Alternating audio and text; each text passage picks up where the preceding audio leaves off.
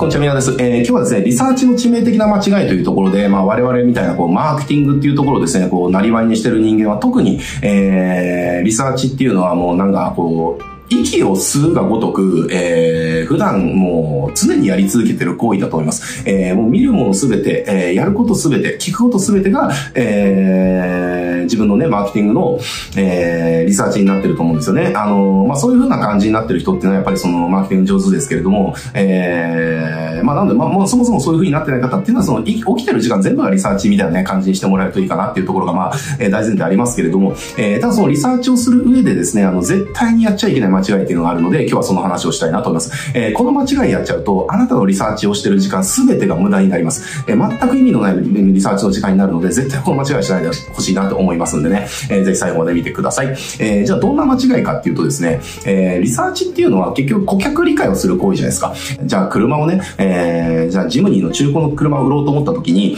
えー、じゃあその顧客、じゃあどんな人が、えー、顧客候補なのかなで、ジムニーを欲しい人ってどんなことを知りたいのかなどんなことが欲しいのかなとか、どんな悩みがあるのかなちょっとジムにやりにくいな。まあちょっと、いいや。えー、結局ね、何か商品売ろうと思ったら、えー、顧客のことを理解しないと、そのメッセージも作れないし、その、どんな悩みに対してどういうソリューションかっていうオファーも作れないし、えー、結局顧客理解をしないと全部がずれちゃいますよねっていう話。だから顧客っていうのをその正確に捉える必要があるわけですよ。マーケティングやっていくときって。えー、だからそのマーケティングのその、実行っていうのは全部、えー、私たちが理解した顧客像に基づいて設計されていくわけですね。えー、どんな悩みがあるのか、えー、夜も眠れないほどの恐怖を何を感じてるのか、えー、もうね、壁ドン、壁ぶん殴って、もう、何かしたいみたいな感じの、じゃあイライラしてることはないのかとかね、えー、あとはその不安、将来の不安感じることはないのかとか、えー、で、どんな、どんなことがあったらハッピーになれるのか、えー、とか、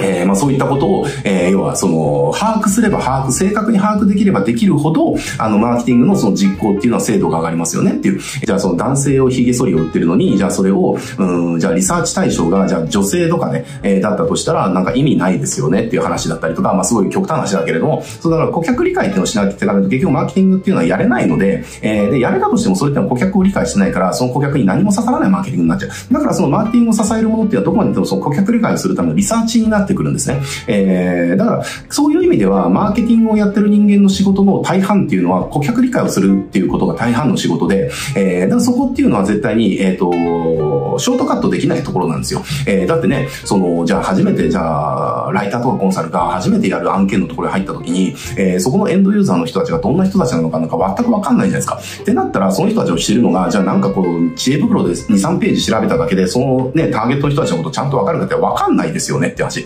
えー、ね、ウェブページだけだったら、ウェブページで調べるんだったら何百ページって見なきゃいけないし、えー、もっと言うんだったら、えー、その会社の商品を買ってる顧客に、ね、何十人もインタビューしてもさせてもらって、えー、あ、こういう人たちなんだっていうね、こういうことを望んでるんだと、こういう恐怖感じるんだ、こういう不安があるんだっていうことを正確に捉えなきゃいけないし、えー、競合の商品買ってる人たちはどうなのかっていうところをその調べられるから調べてみたいなね、えー、ことをやっていかないと、ちゃんと顧客理解ってできないですよねって。だからすっげえ時間かかるんですよ、リサーチって本当はね。えー、なんかページをちょろちょろっと見て、なんかウェブページなんかその3ページぐらい見て完結するようなことじゃないんですよ。なんか勘違いしてるやつ多いけど、えー、リサーチなんかそんなんで終わらないからねって話で。えーえ、まあそんな感じでリサーチやっぱ大事。えー、なぜならその人間理解だからね。人間理解するのに、ウェブページなんかヤフーチームのなんかこんな悩みがあるんですみたいなね、ツイッターでこんな、もう本当こんなふざけてるよねみたいな、えー、あこういう感じなんだなって、えー、バカ言っちゃいけないよっていう話でね、えー、人間なんかそのいろんな多面的な側面持ってるわけだから、それを立体的に捉えなければ人間理解なんかできないし、顧客理解なんかできない。えー、一つの側面だけ見たって、その人を理解はできないからねっていう。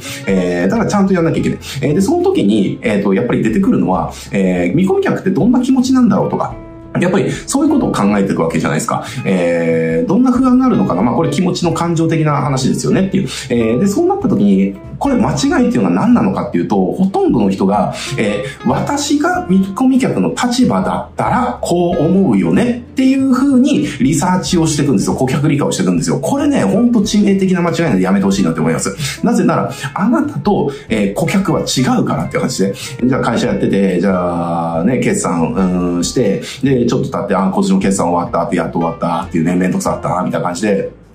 終わって、まあ、こちらの次の、えー、今期も頑張ろうみたいなね、やってる時に、いきなりじゃあ電話かかってきて、じゃあ税務署が電話かかってきましたと。えー、税務署が電話かかってきて、えー、御社に、あと、あさって税務署入ることになりましたので、よろしくお願いしますねって、えっ、ー、と、11時に行きますので、その時間、あの、事務所にいてくださいみたいな、例えばそんな感じで電話かかってきた時に、えー、じゃあ、顧客はどう思うかと、あなたがどう思うのか違うよねって話ですね。えー、じゃあ、例えば自分自身は帳簿ちょ、ちょろまかしてるみたいなね。ちょろ、ちょろまかしてて、で、決算のやつを税理士とかにお願いしたら全部自分でやってるってなったら、やべえってなりますよね。えー、これバレたらどうしようみたいなね。えー、バレないようにするのはどうすればいいのかなって、もうわかんないよみたいな感じで、もう怖い怖い怖い怖いってなるけれども、でも、えー、対象の顧客っていうのが別にそのちょろまかしてないし、税理士にちゃんとお願いして、ちゃんと管理してやってもらってるっていうのがあれば、えー、まあ別に大丈夫だよねっていう。えー、だからじゃあ冷静にじゃあ税理士の人に電話して、こういった連絡があったんですけど、どうすればいいですかって聞く。えー、だから全然この恐怖とか違うじゃないですかっていう。だから自分が見込み客の立場だったらどう思うかなんていうことはリサーチでも何でもないんですよねって。だけど多くの人が自分がお客さんの立場だったらこうだよね。だからお客さんもこうだよねっていうリサーチをするんだけど、それはゲのゲのゲのゲのゲの、もう、もう具の骨頂というか、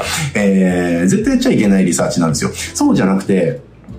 リサーチっていうのは、えー、自分がお客さんの立場だったらどうかではなくて、えー、お客さんがこの立場に置かれた時に、お客さんはどう思ってるんだろうなっていう、どう感じるんだろうなっていうことを、えー、客観的に見ていかなきゃいけないわけですね。えもしこれが感情移入とかがすごいできる人とかだったら、と感情にはすごいできる人だったり、えー、これもなんか人のその、なんだろうな、その、人、なんだろうな、人格っていうか、なんかその、人間性っていうか、性格っていうか、あの、人の感情にすごい機敏な人っているんですよ。なんか幼少期とかにすごいその劣悪なその家庭環境に置かれたりとかする人って、えー、人の感情にすごい機敏になったりとか、あの、そういうその、風に育ったりとかするんだけれども、えー、例えばそういった能力をね、有してる人っていうのは、えー、要は人の感情っていうのがその、自分の中に流入してきちゃうから、その、分かったりするんだけれども、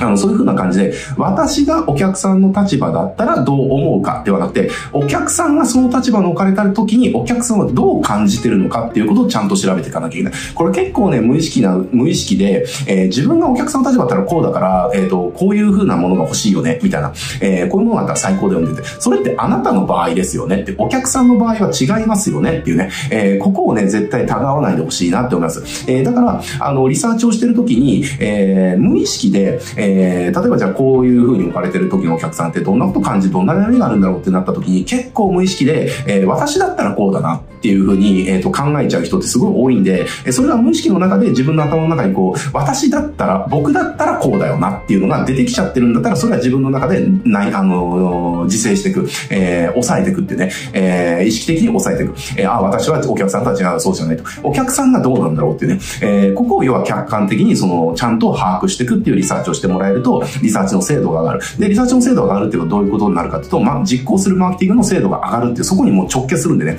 え、だって、ちゃんとそこがお客さんだったらどうかっていうことがちゃんと分かったとしたら、